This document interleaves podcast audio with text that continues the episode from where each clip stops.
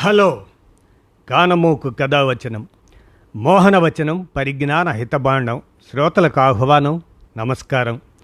చదవదగునెవరు రాసిన తదుపరి చదివిన వెంటనే మరువక పలువురికి వినిపింపబూనినా అదియే పరిజ్ఞాన హితబాండమవు పో మహిళ మోహనవచనమై విరాజిల్లు. పరిజ్ఞాన హితబాండం లక్ష్యం ప్రతివారీ సమాచార హక్కు ఆస్ఫూర్తితోనే ఇప్పుడు వాట్సప్ షేర్డ్ మ్యాటర్. యథార్థం అర్థం చేసుకో అనేటువంటి దాన్ని ఇప్పుడు మీ కానమోకు కథ వచ్చిన శ్రోతలకు మీ కానమోకు స్వరంలో వినిపిస్తాను వినండి. యథార్థం అర్థం చేసుకో. ఇక వినండి. కొద్ది గంటల్లో రోదన ధ్వనులన్నీ పూర్తిగా సద్దుమణుగుతాయి. కుటుంబ సభ్యులేమో బంధుమిత్రుల కోసం హోటల్ నుండి భోజనం తెప్పించడంలో నిమగ్నమవుతారు. మనవలు మనవరాళ్ళు ఆటపాటల్లో మునిగిపోతారు. ఓ యువతి యువకుల జంట రొమాంటిక్గా ముసిముసి నవ్వులు నవ్వుకుంటూ పరస్పరం ఫోన్ నెంబర్లు ఎక్స్చేంజ్ చేసుకుంటారు. మరికొందరు దగ్గరలో ఉన్న టీ షాపుల్లో బాతాకానికి బయలుదేరతారు. అప్పటి వరకు ఆప్యాయత వలకబోసిన పక్కింటాయన శ్రాద్ధ కర్మల సందర్భంగా వదిలిన పిండోదకం విస్తరాకులు తన ఇంటి ముంగిట పడ్డాయని చెర్రుబుర్రులాడుతాడు. ఈలోగా నీ దగ్గరి బంధువు ఒక ఆయన ఆఫీసులో సెలవు దొరకని కారణంగా నీ అంత్యక్రియలకు హాజరవ్వలేకపోయానని నీ భార్యతో మొక్కుబడిగా వాపోతాడు. మరునాడు వెళ్ళిపోయిన వాళ్ళు వెళ్ళిపోగా మిగిలిన వాళ్ళలో ఒక ఆయన మధ్యాహ్న భోజనాల్లో ఉప్పు ఎక్కువైందని అలుగుతాడు. మరొక ఆయన దానికి వంత పాడుతాడు.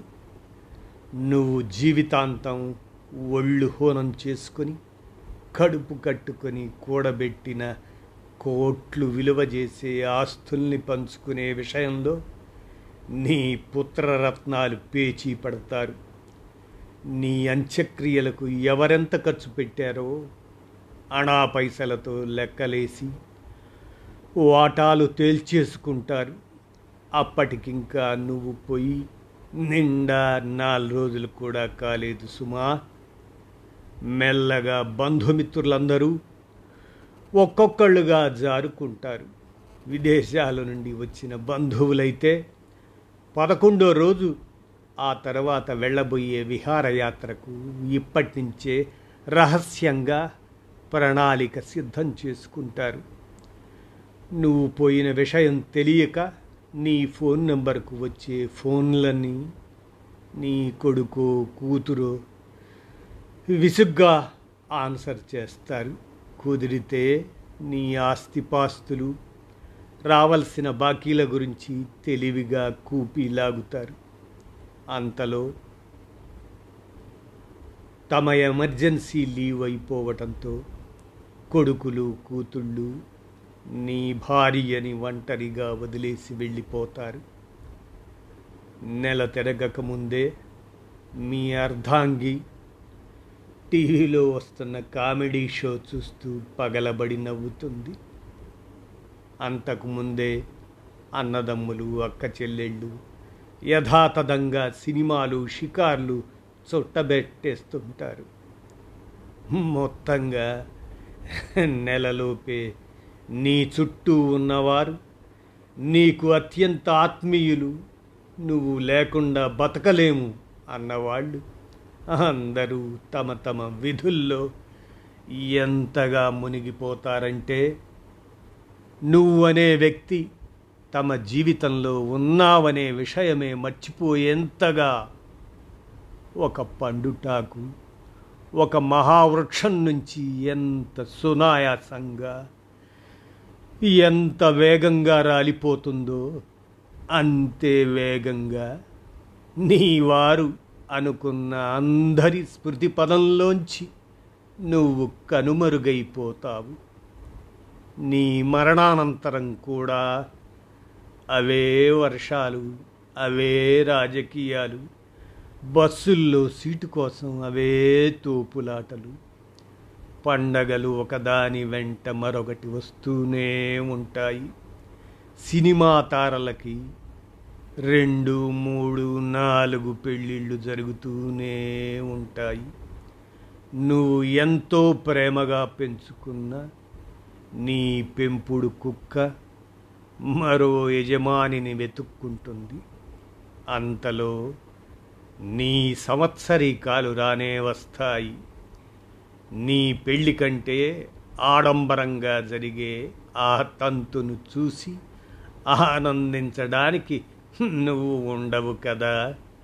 నీ జ్ఞాపకార్థం అతిథులకి పంచబోయే స్టీలు శాల్తీలు అత్యంత తక్కువ ధరకు ఎక్కడ దొరుకుతాయో అన్న విషయంపై కొడుకులు కోడళ్ళ మధ్య పెద్ద చర్చే జరుగుతుంది.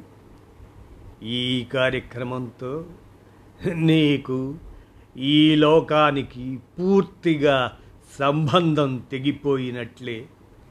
నీ గురించి మాట్లాడుకునే వారు కానీ నిన్ను తలుచుకునేవారు కానీ దాదాపుగా ఉండరు.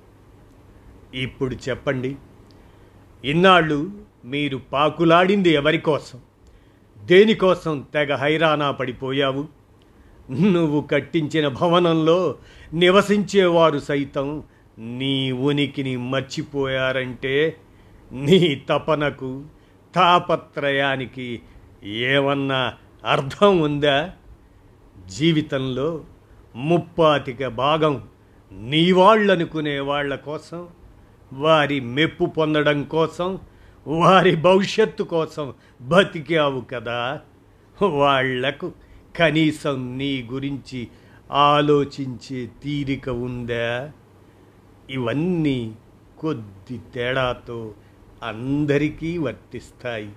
కాబట్టి నీకోసం నువ్వు సంతృప్తిగా బతకటంలో అర్థం పరమార్థం ఉంది కదూ? ఇది యథార్థం అర్థం చేసుకో అనేటువంటి ఈ అంశం వాట్సప్ షేర్డ్ మ్యాటర్గా వచ్చినందున మీ కానమోకు కథ వచ్చిన శ్రోతలకు మీ కానమోకు స్వరంలో వినిపించాను. విన్నారుగా? ధన్యవాదాలు.